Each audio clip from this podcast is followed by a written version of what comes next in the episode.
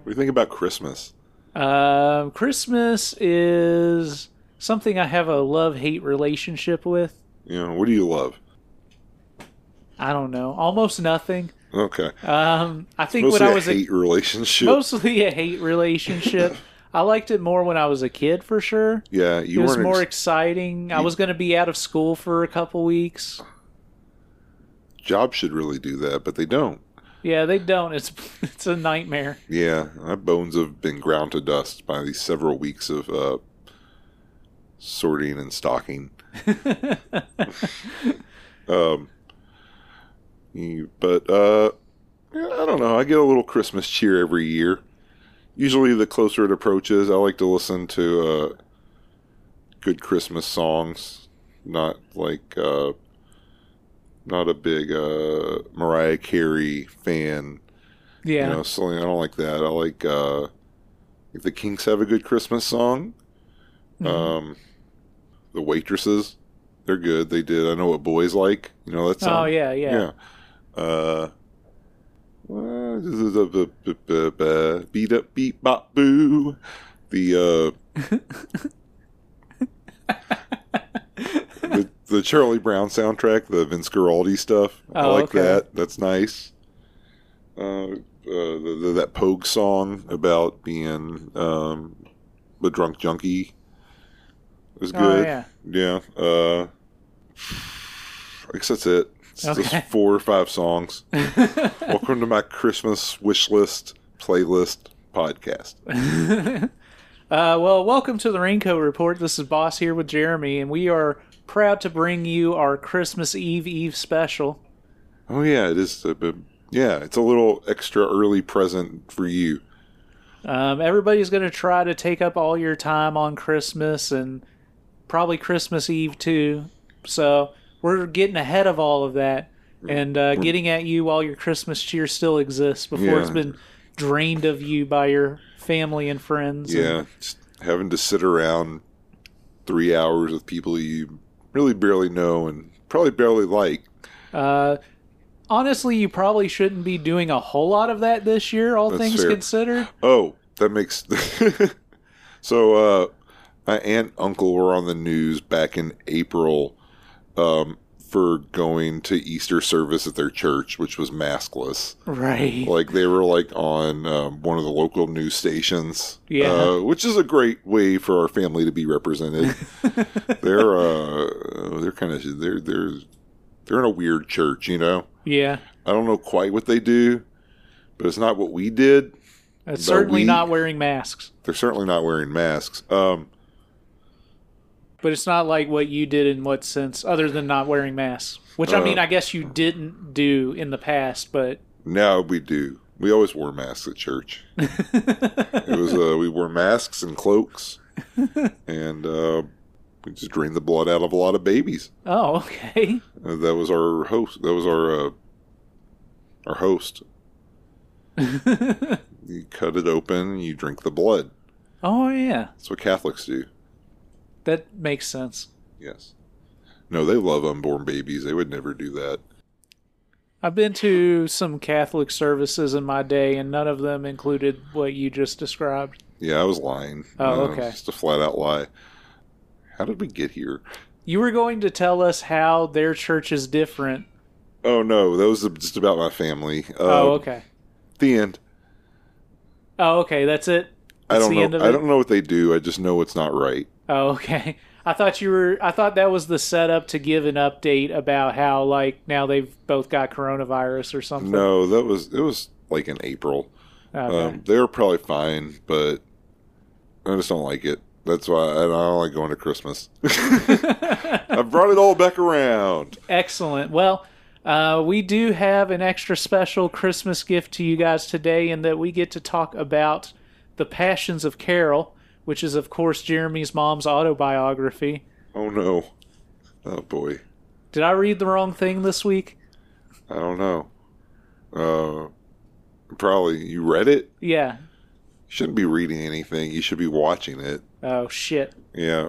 I guess I wasn't supposed to read your mom's autobiography. No. Um, I did find naked pictures of my mom when I was uh, probably like fourteen. They were like just. I was just digging around in my dad's closet looking for more like penthouses, and I came across these Polaroids, and I was like, well, that's quite enough digging. Uh, I am happy to say that while I may have uh, come across uh, various uh, adult materials owned by my dad, I never came across any uh, uh, homemade material of my mom or with my uh, with my actual father, uh, my stepmother, uh, I or or of my dad or stepdad. That's good. That was me. Oh, I thought it was the cat pushing something across the floor. Like, no, I was just kicking a shoe that was on the floor. The floor is littered in shoes. Yeah, I don't know what my girlfriend's doing. I it's just like, have two shoes that I wear. It's like a Payless exploded. uh, uh, yeah, my mom, uh, she was naked. I saw my mom naked. Uh, uh, the most, I think, perplexing thing about that whole... Uh, mess is that I can't imagine my dad doing that. Right. It doesn't seem like he, when my brother said goddamn one time, he was like, listen, there's something called the Ten Commandments. So I just can't imagine him at any point in his life being like, I'm going to take some Polaroids of my wife. Yeah. Naked. Um, oh, boy. Uh, yeah. But yeah, uh, so all of that is to set up. The the film is that we're talking about this week is Shaun Costello's The Passions of Carol. Jeremy's mom's name being Carol was the beginning and end of my joke there, basically. That's good.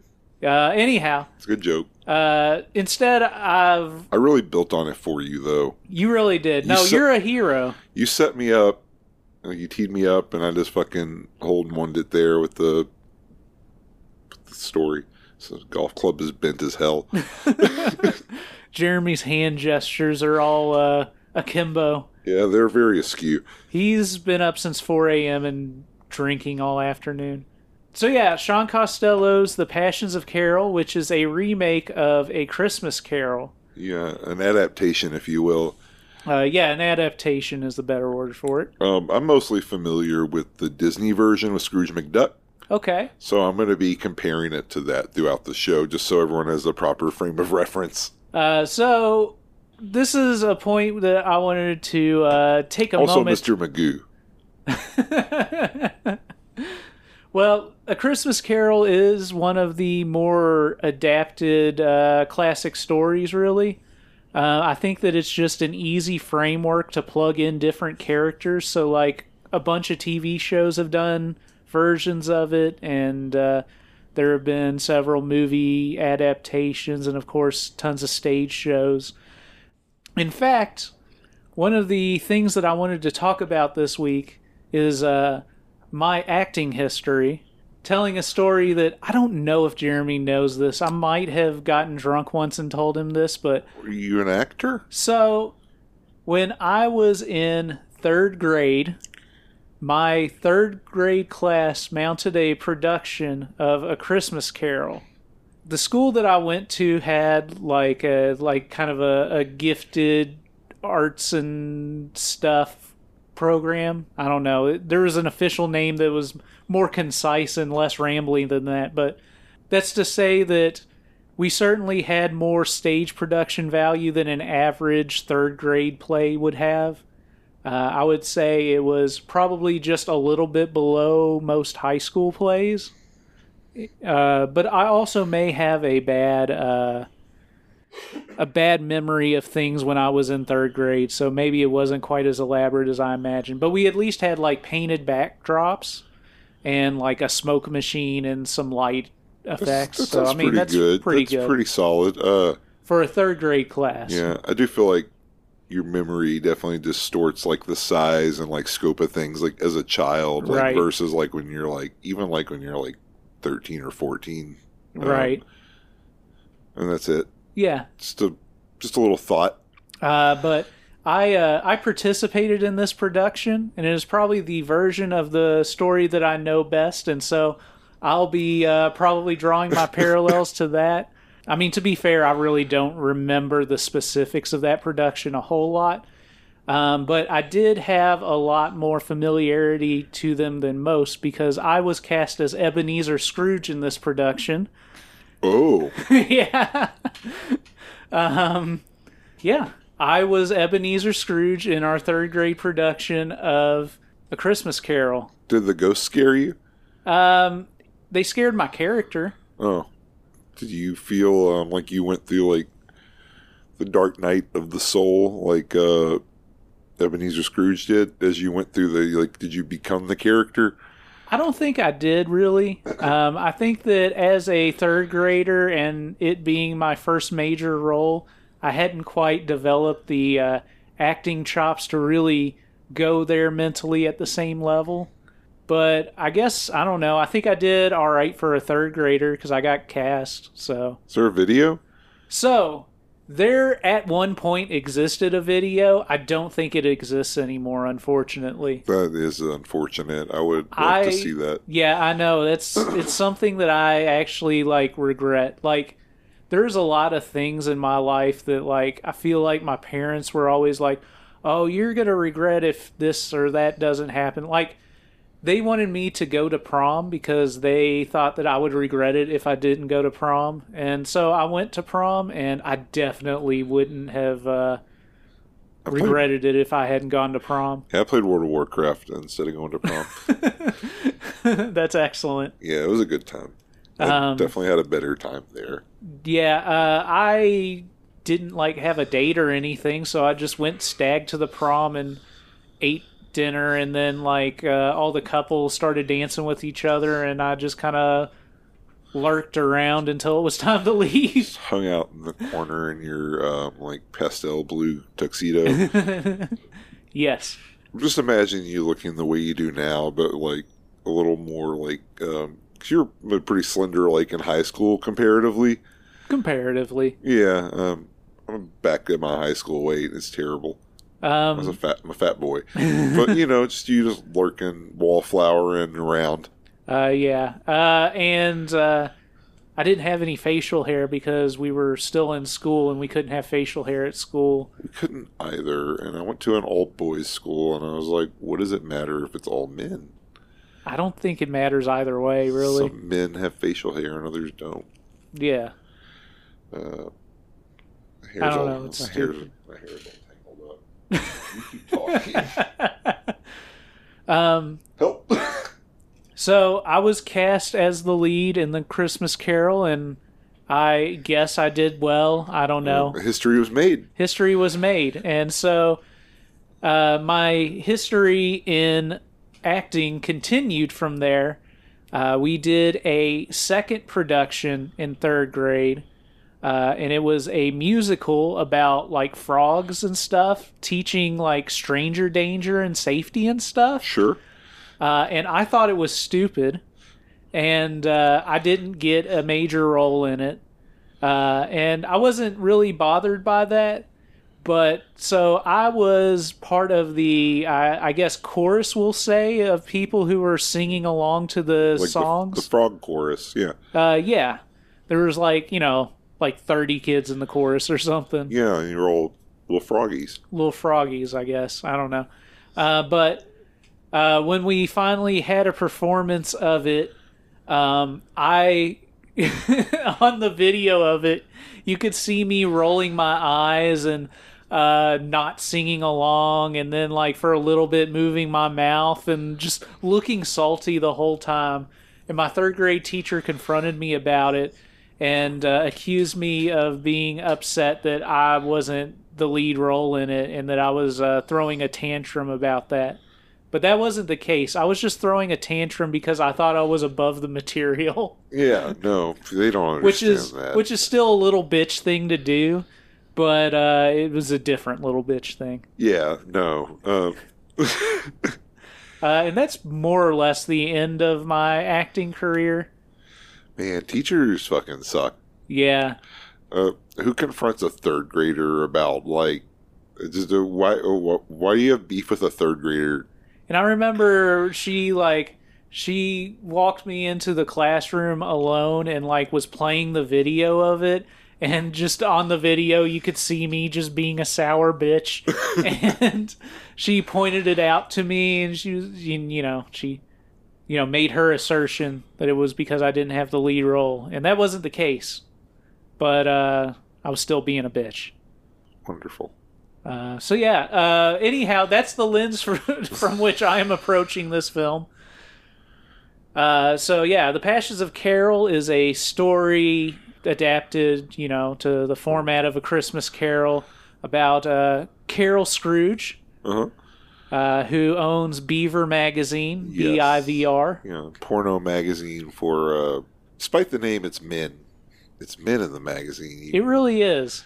Um, but we'll get into that um, b- before we wander into the film. We should, uh, is there anything you want to say about anything? Well, we get some uh, carryover from last week in the sense that uh, we get Jamie Gillis in this film again. Mm-hmm. Another week at Jamie's, a beautiful place to be. Yeah. Uh, we also have uh, Mary Stewart playing the lead role, who was a uh, bit role in the opening of Misty Beethoven. It is written and directed by Shaun Costello. Or... Um, um... It's credited differently. I thought yeah, it was a credited woman. As Amanda Barton. Which is an interesting thing, but we'll talk about that a little bit later, I guess. So yeah, there's that. Shaun Costello is more known for his uh, more rough and violent porn films. Uh, this, in comparison, is very uh, kind of bubblegum and in a mm. presentation. Yeah, had we talked about something with him? In the past, we have not done any of his films, but uh, he is notable to past conversations in that he directed Water Power. Okay, which we haven't covered yet. No, which does have Jamie Gillis giving enemas, which is what I thought was missing from uh, the opening of Misty Beethoven. That's right. I, I imagine that the uh, other facets of the film probably hold together a little bit less than Misty Beethoven. Sure. Uh, but it, it is going to deliver in that sense. I just want to I want to get Tyler in here because I think that's the movie to get him on. Uh, definitely. It's been we've been trying to get Book Tyler forever. Yeah, we can't we can't get any fucking movement out of his agent. Yeah. He's really trying to screw us for points. So yeah, The Passions of Carol, uh, holiday extravaganza. Passions of my mother. um, we talked about it, you and I, about doing uh, like a movie where my with my mom, but like where I don't think she really knows what's going on, which is not something hard to achieve, right? Uh, but then my brother brought it up independently when we were watching something a couple weeks ago, and. Um, I think we just kind of settled on the idea that we would do like a found footage horror film with my mom. um, kind of uh, like, uh, you know, oh, we were watching the McPherson tape. That's oh, what okay. it was. Um, I-, I love that you've shared the McPherson tape with your brother. Yeah. We watched the McPherson tape. Um, fuck. It was something else. I don't remember right now. It doesn't matter.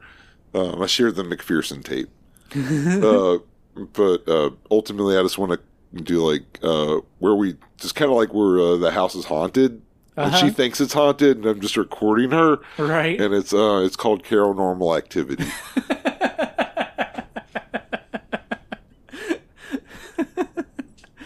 I love this. Yeah, it's a beautiful idea. Uh, you watch Night Killer. Oh yeah, that's a wonderful film to share. Yes. Oh man, Night Killer. I love it. So excellent. An episode on Night Killer, even though it's not really a pornographer. Pornographer? A pornographist. Uh, yes, we should. We probably won't, but, you know. I mean, my, you know, whatever. whatever. It's Christmas. We're You're, not going to say no to anything. It's Christmas. It's the magic of Christmas is you can't say no. That's the magic of Christmas. They can't say no. I don't, I don't like that. That's a that's a new character I'm making. I don't I don't know. Let's go to break real quick. All right, yeah, we're gonna get rid of that character and go to break, and then we'll be back to talk about The Passions of Carol. We're gonna workshop the whole show.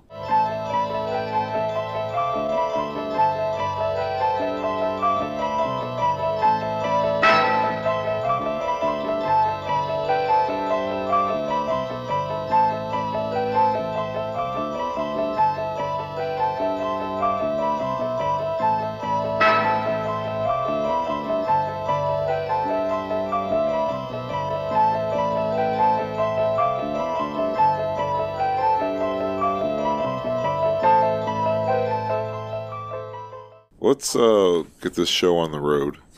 Okay, well, let's oh. talk about The Passions of Carol. Okay. So, this is a movie that has not had a fancy restoration. Uh, the version that I got looks kind of crappy. It's uh, obviously cropped to where uh, some of the credits are slightly co- cropped off. Sure. In a four by three ratio, so it's probably supposed to be sixteen by nine. Um, one point eight five or one point seven eight, something like that. Perhaps. Um, uh, it's not oh. as wide as it probably is supposed to be because it cuts off the credits. That's the important part. I don't know what four K is. Let's let's just move on. So, um, I don't know what five G is either. The credits here, uh, the title card and stuff, it looks kind of like maybe it was recreated for home video. Yeah. Because it's got kind of like that eighties digital look to it. Yeah, def- yeah, I can definitely picture it in my mind's eye. Uh, but, you know, I don't know that to be true. But Mary it sounds true, and that's enough. Um, the lead role in this is Mary Stewart playing Carol Scrooge. She's credited as Mary Holiday, M E R R I E. I didn't catch it. That's beautiful. Yeah, in the credits, uh, the credits start with Mary Holiday in The Passions of Carol. I must have been looking down. Uh, directed by Andrea Barton, of course. Uh, yeah. Shaun Costello, uh-huh. and a pseudonym. We start the film by being introduced to BIVA Productions. That's B I V A. Okay.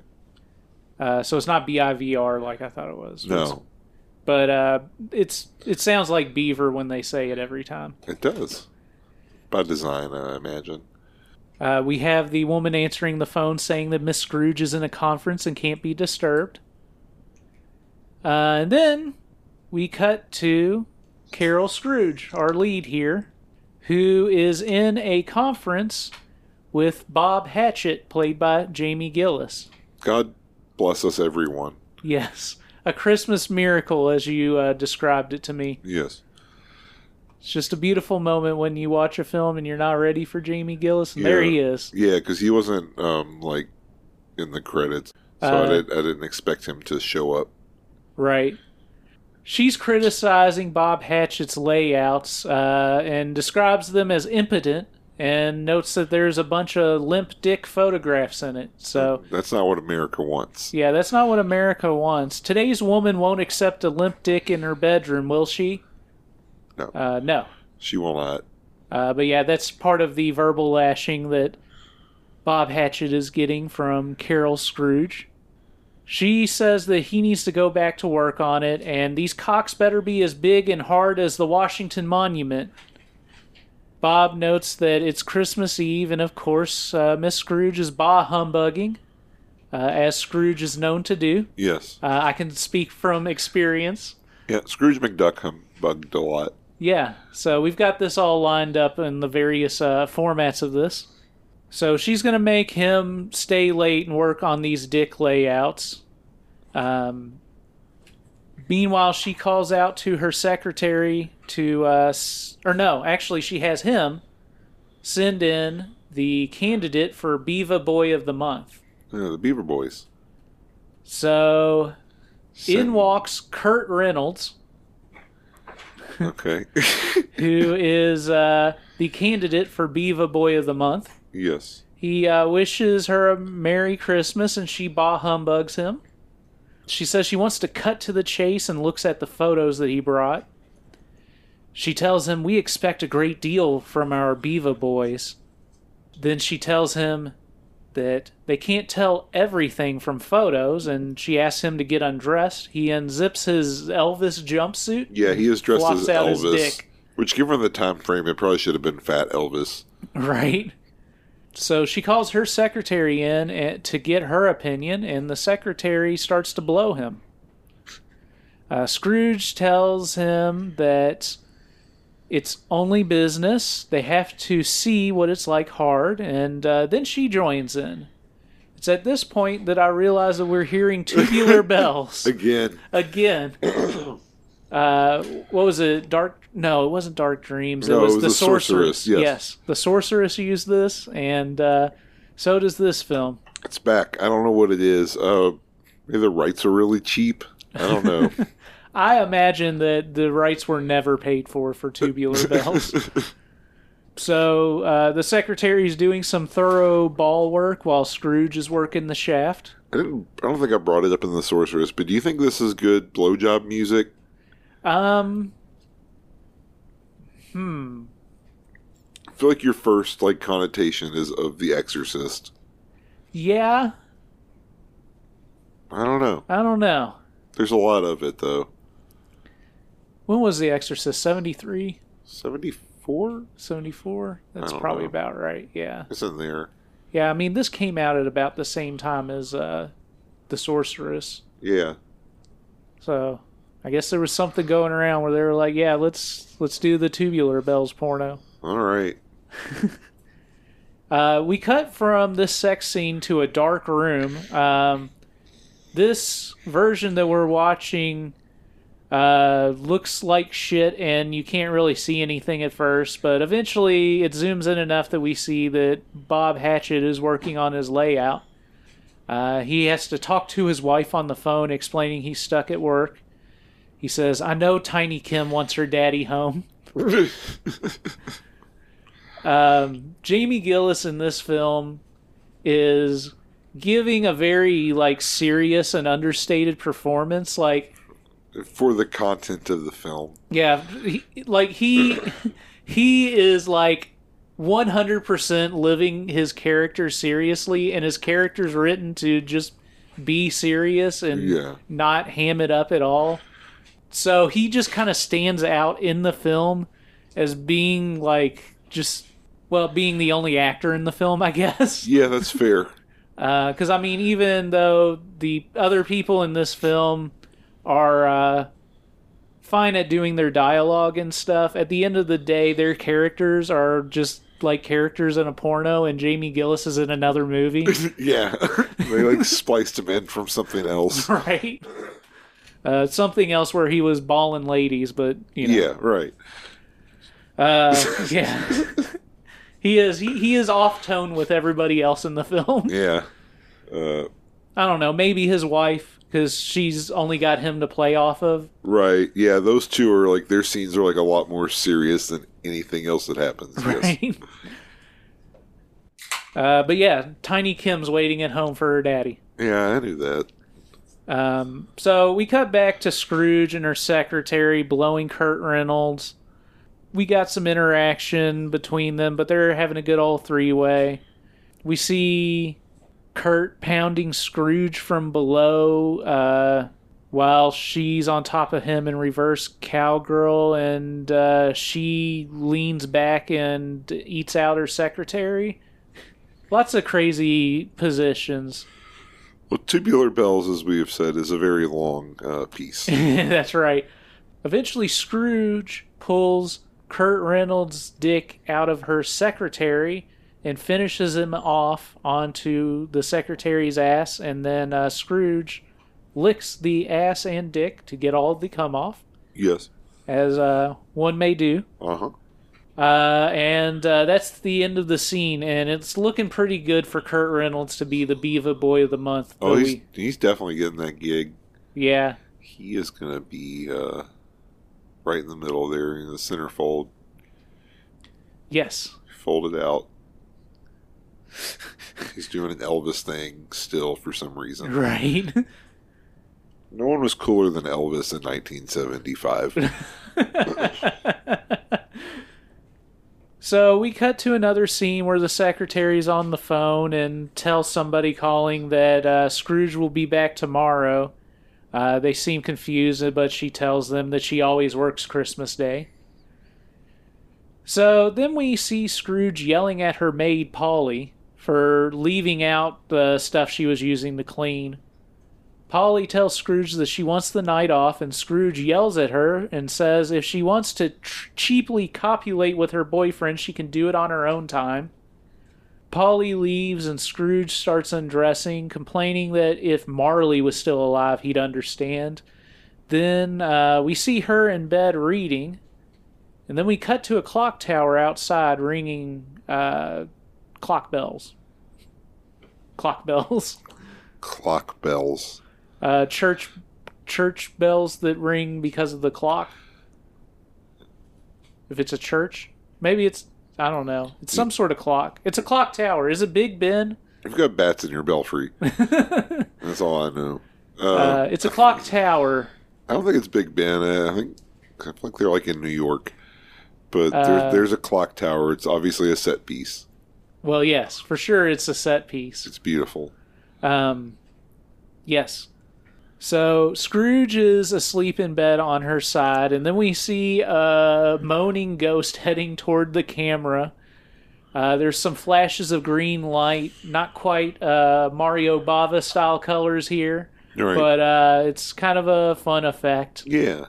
Uh, and then we see that the ghost is outside Scrooge's window, and then it disappears and reappears a few times before reappearing inside her bedroom next to her bed, calling her name and waking her up.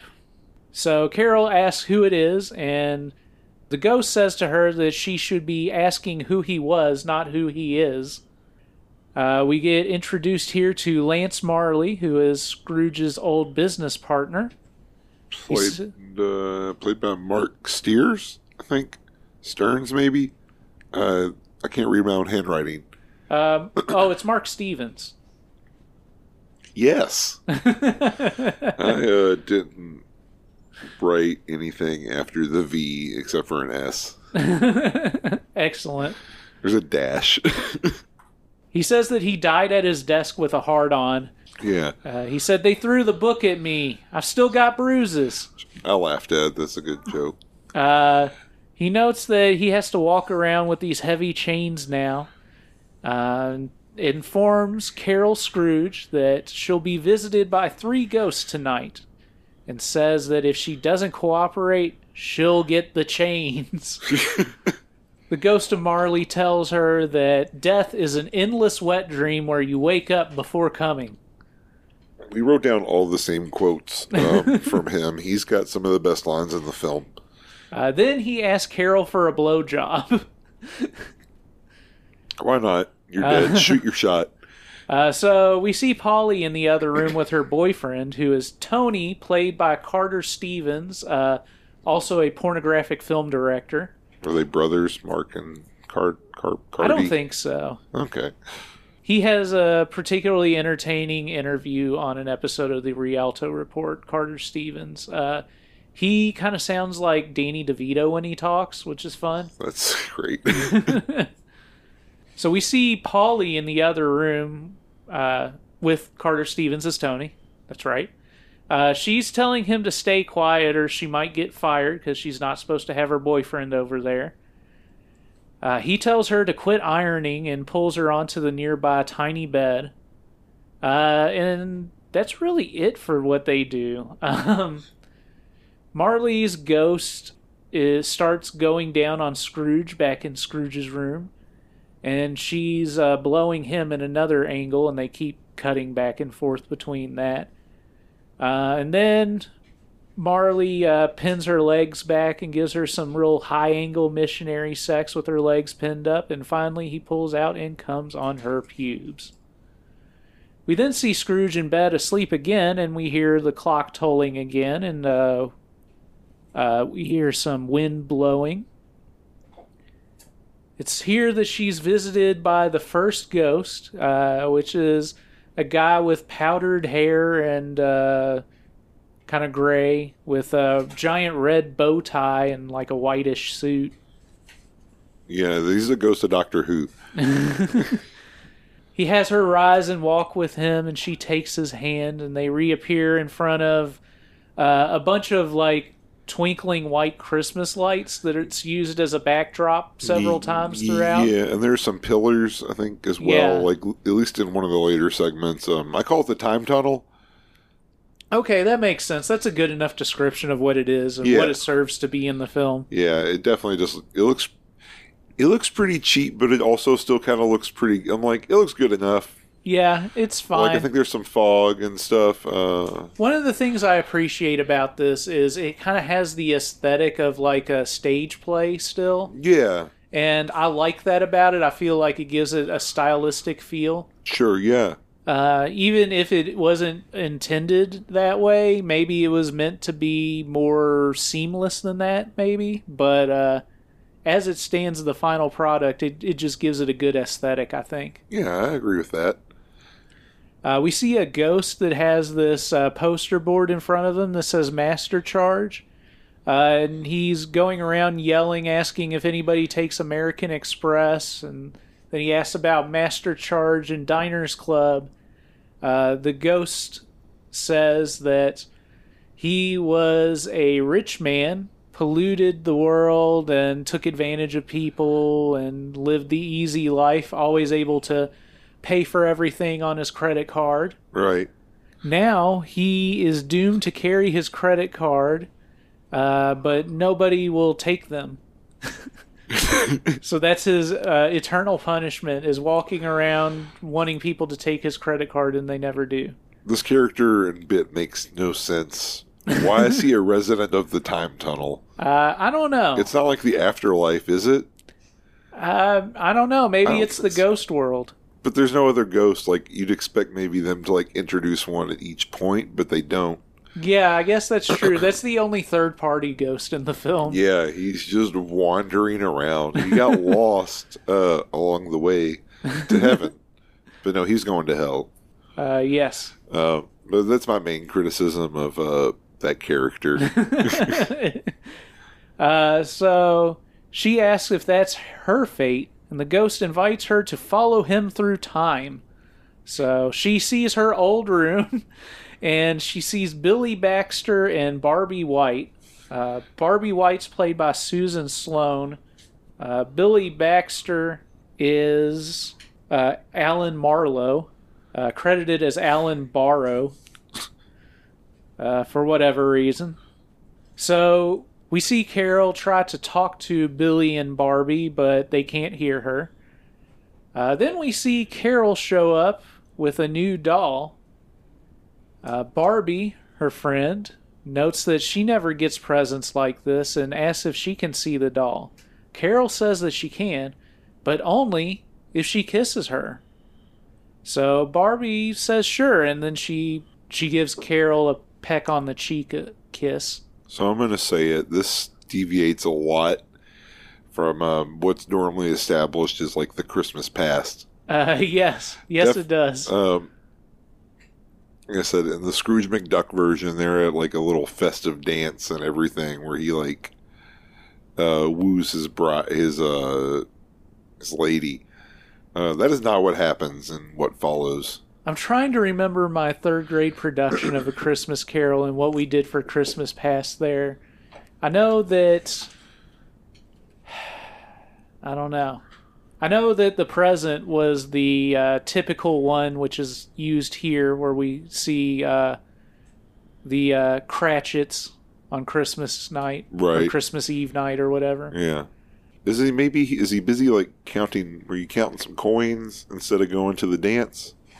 Uh, maybe I think, that might be something. I can't quite remember. That it. sounds like something that it's, it might be. I might have up. been counting coins. That sounds right. Okay, we'll go with that. I'm very suggestible, though. So yeah, it's true. Um, you are very suggestible. Yes. uh, but this, like we said, it doesn't really matter what it actually is, because what's about to happen deviates uh, far from uh, all acceptable social norms. Right. Yeah. Yes, it does.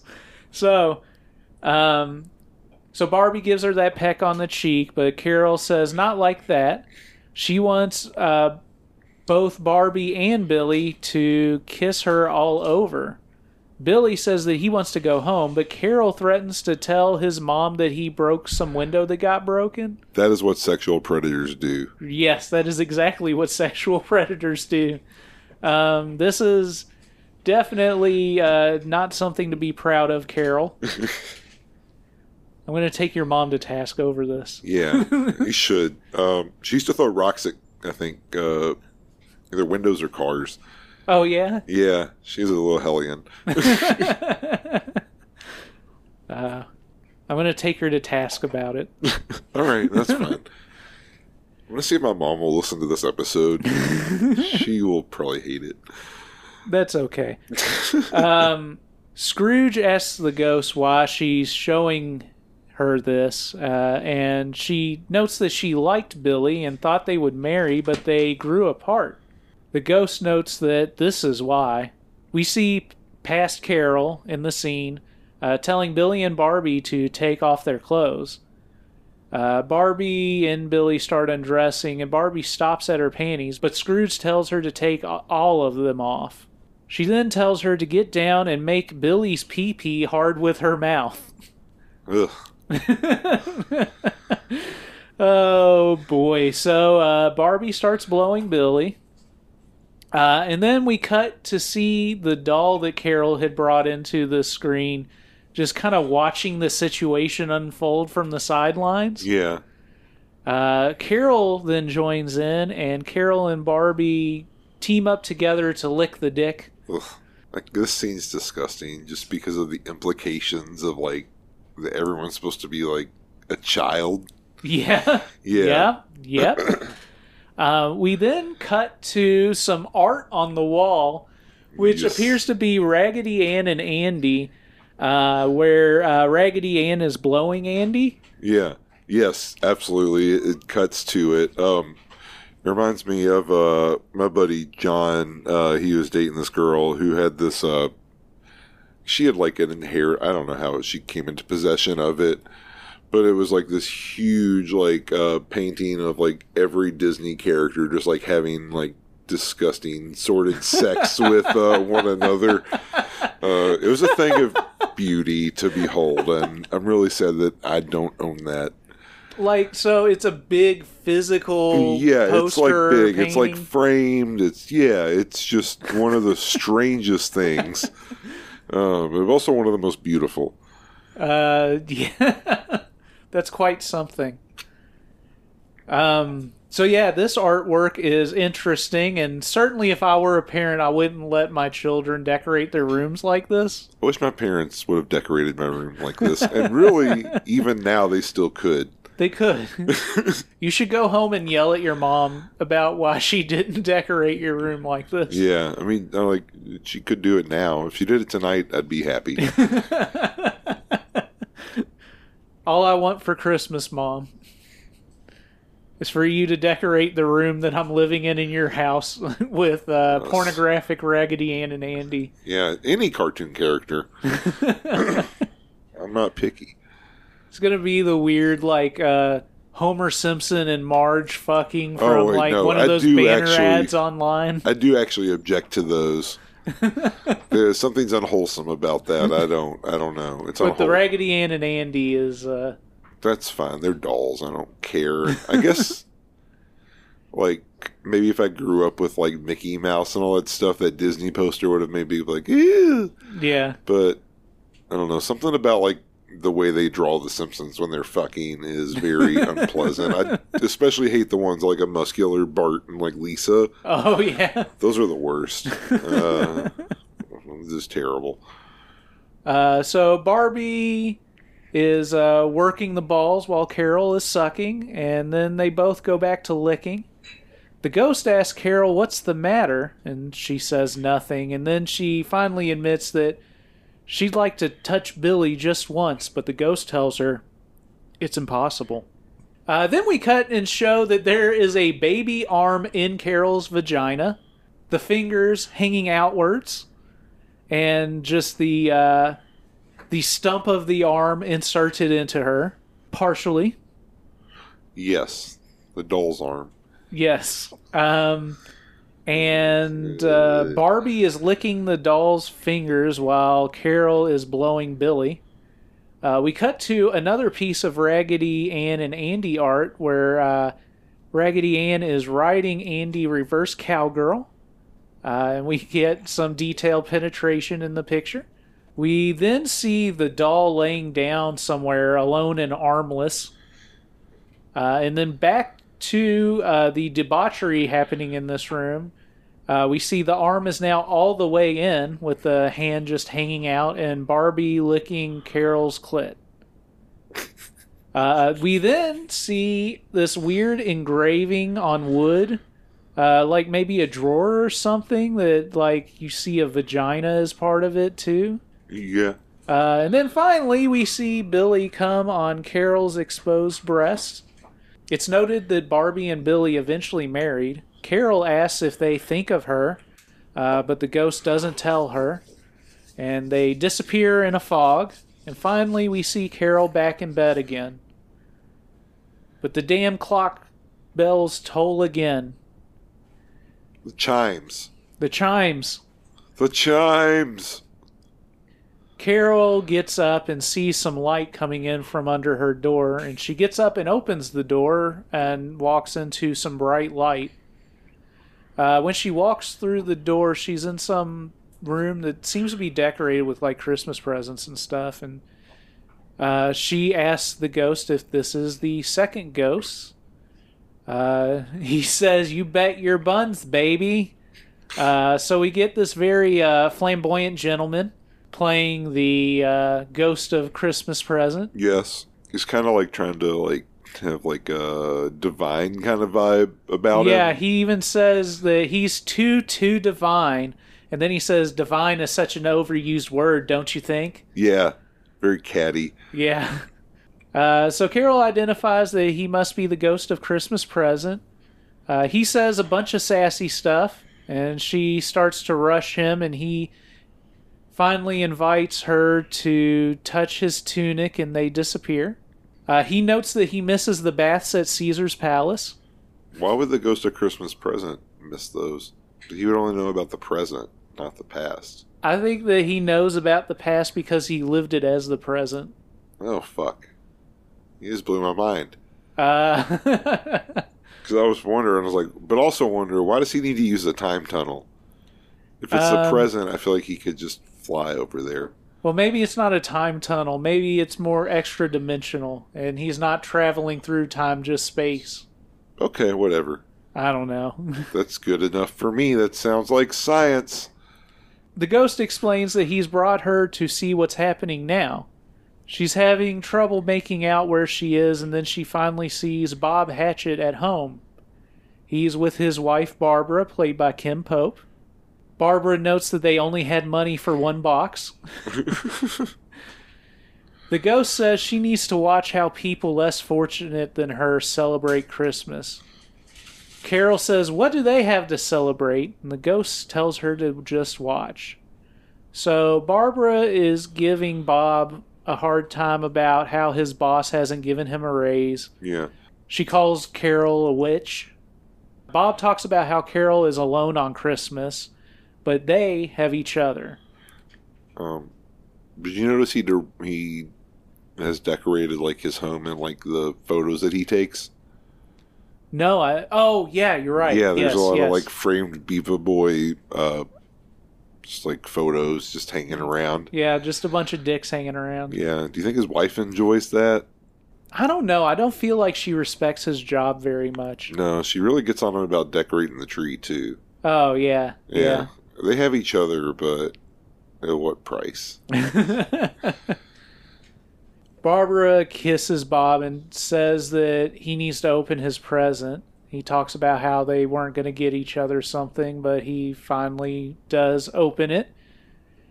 Uh, he notes that it must have been expensive, but we don't actually see what's in the present.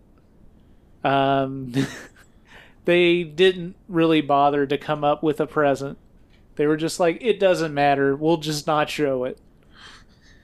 She asks if he likes it, and he tells her that he loves her, and then she says she wants him to show her.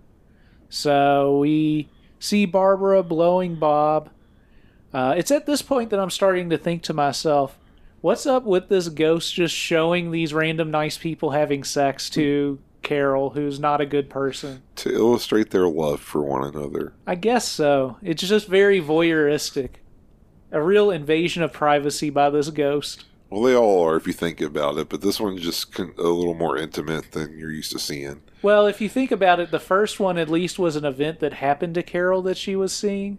That's fair. So it wasn't something that happened privately between different people. No. So anyway, She's blowing him, and they uh, hold hands, lacing their fingers together as she's blowing him. Carol's confused by them being happy. The ghost says they love each other and it's Christmas. Carol asks, why does that matter? And the ghost calls her a tacky bitch and tells her to keep watching. Yeah, him calling her a tacky bitch is his best line, and really the best line of the film. For sure. Uh, we see the hatchets on the floor doing it sideways from behind. Uh, this goes on for a while. We get different shots. At one point, he wraps his leg around hers and kind of gets some leverage as he keeps pounding away. Yeah, um, I honestly, I think he's... Because all the music's Christmas music in this right. film, besides from Tubular Bells, which I guess might have passed as Christmas music at some point. I think the music changes at some point because he just is fucking for so long. Yeah, there's a bunch of shots. This goes on for a while. Not a whole lot to add to that, but he eventually pulls out and comes on her ass. Yeah. Uh, Barbara tells him that she loves him, and he tells her Merry Christmas, and they kiss. Carol is surprised that the Hatchets didn't dislike her despite how she's treated them. The ghost says his time is done, and amongst other things says she's not the only boob in the bra, I believe. Yeah. That's um, what I've started saying to people in the past few days. But Carol's realization that they don't dislike her, I don't think is right, because I'm pretty sure they do dislike her. Uh, Jamie likes her. His wife does not. Uh, he's... He's kind of ambivalent, I think, just because uh, she pays him. Yeah, I guess that's really what it is. We immediately see the third ghost appear in a black robe. Carol identifies this as the ghost of future yet to come, or it's the ghost of future past, like uh, X, the X-Men. uh, the ghost of Christmas yet to come. She immediately starts telling him that she wants to learn from him, and she asks for him to speak to her, but he is the silent type. So he stretches out his arm, and she asks him to lead her on, so... We see them walking through the time tunnel, as you call it, with all the blinking lights moving. Uh, they're kind of moving across the floor smoothly, and yeah. It seems like the camera's fixed on them, so they might be all on one big cart or something that's sure, moving around yeah. the floor. We see some shots outside, uh, and it appears to be like forty-second Street-ish. Yeah. You know, uh, some, grimy New York. Yeah, there's some porno theaters, some, good, uh, some shots of, of the stuff. Raincoat crowd. Yeah. Uh, roaming the streets, neon lights, uh, lots of uh, theater signs and stuff.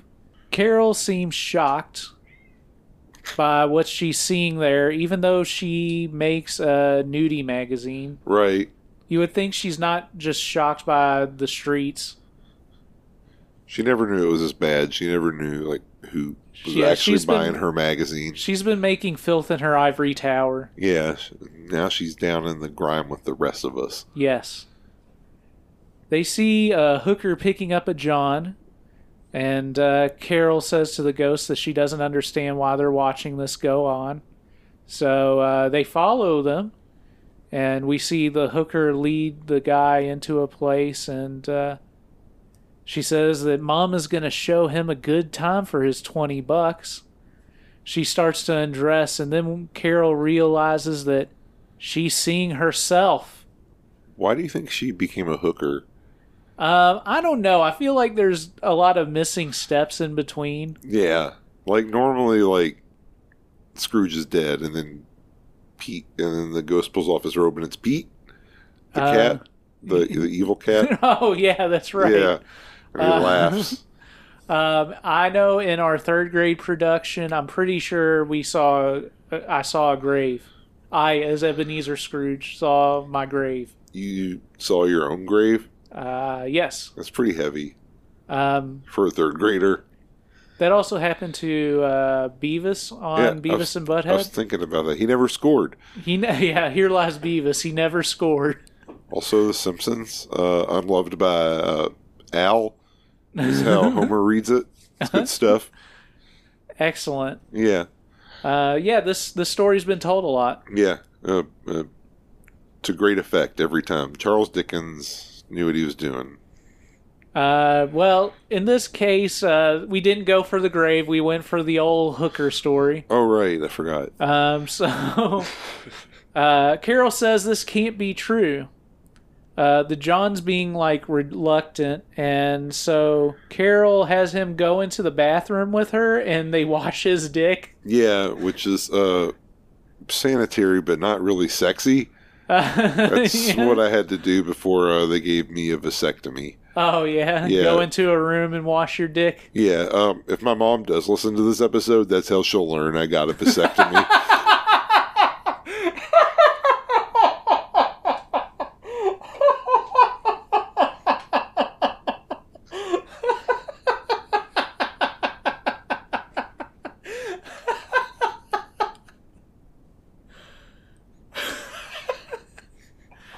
Oh, shit. Oh, have a Merry Christmas, Carol. uh, oh, jeez. Uh, so, fuck. So then we see Carol blowing her uh, John on the bed. Uh, at one point, he mentions saving himself for the other half, so here he is paid for a half and half. Oh, yeah, we discussed that. That's uh, half blowjob, half uh, vaginal penetration. That's right. Um, speaking Greek is anal. Did you know that? It's prostitute yes. code. Yes, it's good I do stuff. know that, yeah. I love it. It's good stuff. It's the classics. You got you got to know what you need to order in case the need ever arises. Less, you never know at what moment you're going to need to order services from a prostitute. Yeah, anytime. You're on the street. That's right. A couple of minutes later, she tells him that the first half is over. And so she puts a condom on him and starts riding him cowgirl. These seventies condoms are no good. No, um, I think I wrote, let me see what I wrote. Uh, seventies condoms look awful. It looks like someone melted a styrofoam cup in a microwave.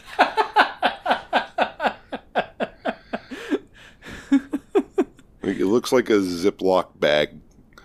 It yeah, just, it's, it looks like it's about to crumble into pieces. It looks like it's like twenty years old. Yeah, it's it's not form-fitting at all. It's just kind of baggy, and it looks like it's like mostly clear, but it's also where where it's all baggy, it's kind of white, so it has this like crinkly look, like almost like it's wax paper or something. I feel like that's why older people will uh, tell you that condoms don't work.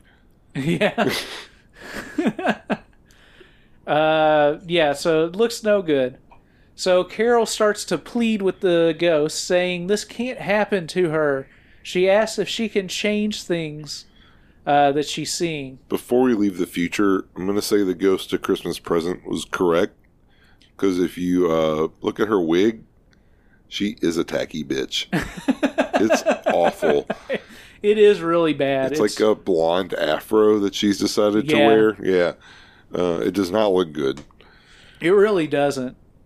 So he was Carol right. pleads, yeah. The ghost was definitely right. She is a tacky bitch. Uh, Carol pleads with the ghost of Christmas yet to come, telling him that she's different now and that she understands the meaning of Christmas now. Please tell me I could change these things. Future Carol finishes her customer off with the condom, and then she tells the customer he's a rotten fuck. uh, we then see the spirit disappear into the fog, and we see Carol wake up. She thinks about how she's had three ghost visits and says that it must be Saturday now, thinking that the ghosts had visited her on separate nights. But in fact, it was all in one night. We see her shout down to someone on the street that we never actually see. We just hear a voiceover. Uh, she asks what day it is, and uh, the person on the street confirms it's Christmas. She's excited that she didn't miss a day and that she can now celebrate Christmas every day. And she says at the very end that she'll never be mean again. And that is the end of The Passions of Carol. Yes, it is. Um, typically, I think the Christmas Carol ends with uh, Scrooge visiting some people and Yeah, surprising visits, them uh, with his Christmas cheer. Yeah, he is a Christmas goose and gifts and... Uh, and Tiny Tim is happy. And he says, God bless us, everyone. Yeah, we never saw Tiny Tim, although mm. I don't really think we need to see any children in this. It's already problematic enough with the adults playing children that we saw. Yes. Don't need to throw any more in there. No, you just need to keep them out. But uh, when Jamie Gillis and uh, Susan Sloan were banging uh, the hatchets... Uh, there were some crutches in the room. Yeah, it indicates Tiny Kim was around, and not right. so tiny, because they were full adult-sized crutches. Well, you know, I'm happy that at least all the children in this film were adults. Me too. Me, that's, you know... Uh, much like the film Burial Ground. He's a little tiny guy. He is so small. Uh, Peter Bark. Yeah, Peter Bark bit his mom's boob off. Sorry if I spoiled Burial Ground for you. You really fucked up. Well, it's okay. I fell asleep and woke up like for that part, and it was worthwhile. Yeah. That's a five-star film for that scene alone. Uh, well, anyway, on that note, we're going to take one last break, and we will be back to give our final thoughts on The Passions of Carol. It's been seven long years. Lonely years. You still look pretty damn good to me, Tootsie. You know that? Do you know what death is? You don't know what death is. I know what death is. It's an ever-endless wet dream. And you keep waking up before you come. What about it, Tootsie? There's, there's nobody that gives good blowjobs in heaven. How about it, baby? For old Lancey. Don't you talk to me. Don't you want me? Don't you want me, baby? I want you to want me. Oh, yeah. Welcome back to, to K-Rock. We got all the classic hits from Cheap Trick to uh, Yazoo. Yes. Yeah. The uh, Yaz. Yaz? Yeah. Uh, a, a new wave band. Oh. Okay. Uh, anyhow, uh, let's... Uh, We're back here on the Raincoat Report to talk about The Passions of Carol. And, uh, Jeremy, why don't you go ahead and kick off our fancy review section? It's fancy? Yeah, it's fancy because it's you, and you're a fancy cat. I'm a fancy bitch. You're not a tacky bitch like Carol. No, I would love some fancy feast. You should go home and yell at your mom and call her a tacky bitch. I might. If I left now, I would definitely do it. um, I didn't think I would ever see a Christmas-based pornographic film in my life, but um, now I have. Yep. And that itself is a beautiful thing. For sure. This film uh, it has its ups and downs. Yeah. I can't say it does any one thing particularly well. Mm-hmm. It does seem um, a bit low budget, uh, especially if we... Just go back to last week uh, with uh, the opening of Misty Beethoven. Yeah, these films uh, exist on different levels. Yeah, um, despite sharing some of the same cast, which is one of the things I like about uh, the genre is it can kind of vary pretty widely between films. Yeah, yeah. Um, in this case, like I said, it doesn't do anything uh, particularly well, like on a technical level. Right. Um, like the time tunnel's nice um, for what it is. The plot's pretty loose. Like, it's a pretty, like, bare-bones adaptation of uh, the Charles Dickens classic, the Disney classic. I think they probably own the rights. So this episode will probably get taken down. um, but uh, this film has a certain level of charm to it that um, I really wasn't expecting out of it. However... Uh, It does have some very uncomfortable elements as well. Right. Uh, just really one scene in particular uh, that kind of makes me uh, not want to recommend it quite as highly as I would otherwise. Uh, you know, it just, uh, the sort of the kind of the scummy like vibe to it that it does have. Uh-huh. Uh, I guess that kind of draws me in. Uh, them just fucking to Christmas music or her like blowing like the ghost of uh Marley Things right. like that um, kind of keep me interested. And uh, and I mean Tubular Bells. Tubular Bells, of course, a fan favorite. uh, and even though the Jamie Gillis stuff is tonally different, it's not bad. Right. But uh, I hadn't really thought about that until you brought it up. So that kind of is probably going to factor into my score a little bit. I was going to give it maybe like uh, a little bit of a higher mark. But uh, at the end of the day, I'd say it's about a three. Okay. Uh, you know, watch it on Christmas morning if uh, you're staying home and staying safe. Yeah. Yeah. Uh, well, as per usual, I largely agree with you. As an adaptation of a Dickens classic, I think that it does a good job on a lot of basic levels, but it really uh, lacks some of the complexity of the uh, original material. Um, keeping in mind the fact that I kind of expect them to uh, deviate a bit and go a little bit lighter on plot based on the fact that they have to fit in all this pornography into the film. Fair. I kind of get that, but at the same time, I think some of the sex scenes were a little bit too long. Yeah, and that first uh, one that they have with uh, Elvis is just, it's quite lengthy. Right. Uh, and same with the, like the Jamie Gillis scene that where the music cue changes in the middle. Right. Um, and I think that like one of the things I noticed while taking notes is I found myself sitting there not taking any notes for stretches of time. Right. Because even during the sex scenes, um, they didn't change position a whole lot. No. They it's stayed a, in the same position for like minutes at a time. I feel like some of like the plot stuff, the camera work was like pretty good. Uh-huh. Um, but then I feel like during the sex scenes, it got kind of static a little bit. Yeah. I could definitely see that. Um, I do find Jamie Gillis amusing in this. Uh, I don't really consider the fact that he's in a different movie than everybody else to be such a bad thing. No, he's, I think it's uh, it's one of the things that I like most about this movie. In fact, he's in like Christmas Evil, and everyone else is in like Silent Night Bloody Night. that's uh, that's a good comparison. Thank you. Uh, Yeah, it was uh, it was a fun little time overall. Um, I think that if I were doing it, I would have done it differently. I feel like I would have spent a little bit more time on the plot.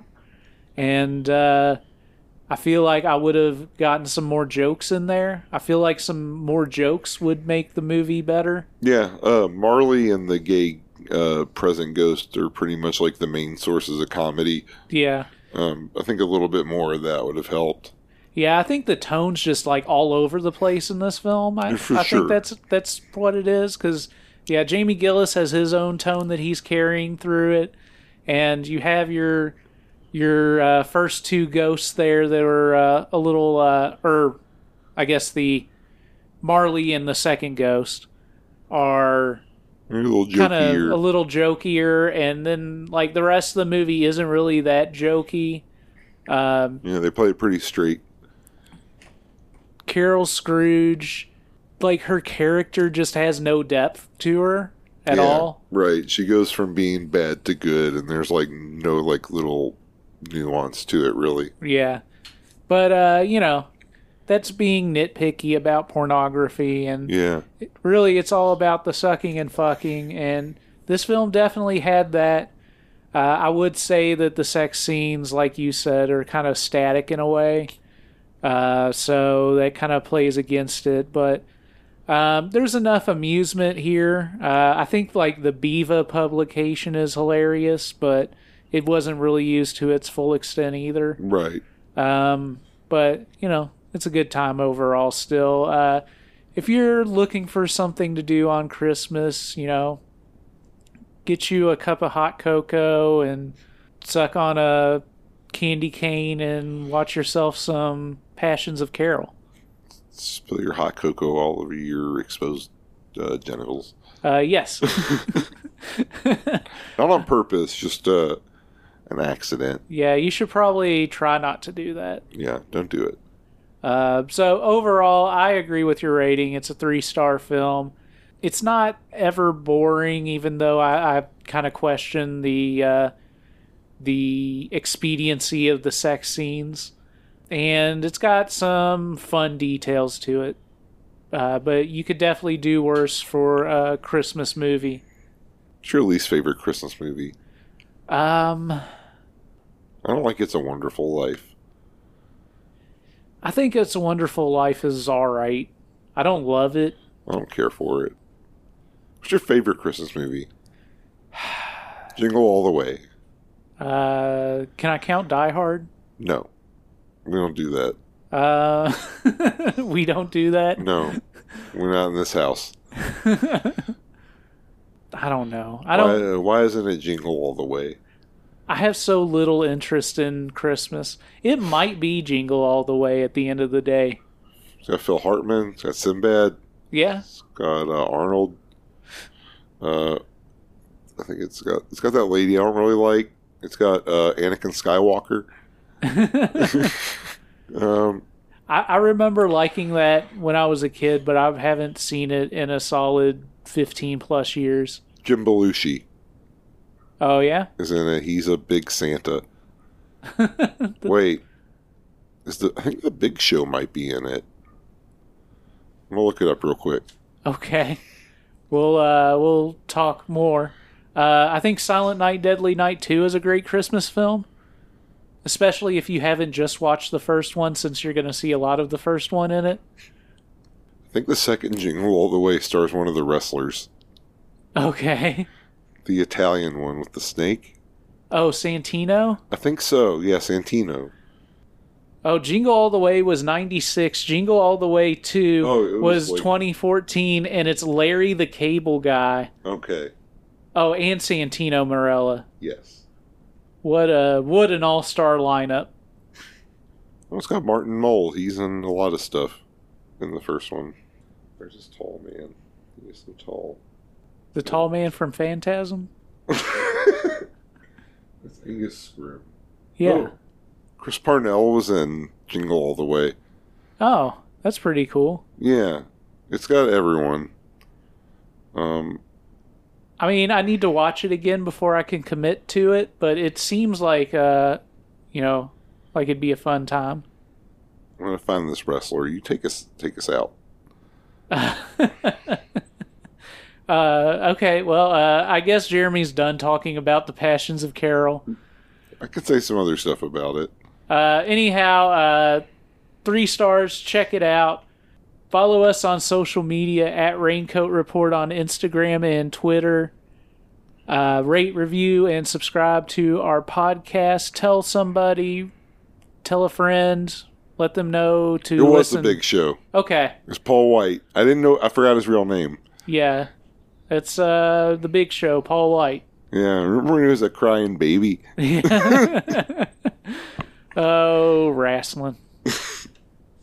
All right. Um, anything else you want to say to our uh, listeners in this Christmas season? God bless us, everyone. And don't forget your raincoat. Merry Christmas. Merry, merry, merry Christmas. Oh, it feels so good. I'll celebrate Christmas every day of the year. I'll be the best person I can possibly be. I'll do better than that. I'll be a friend to the needy. I'll be a friend to everyone. I'll never be mean again.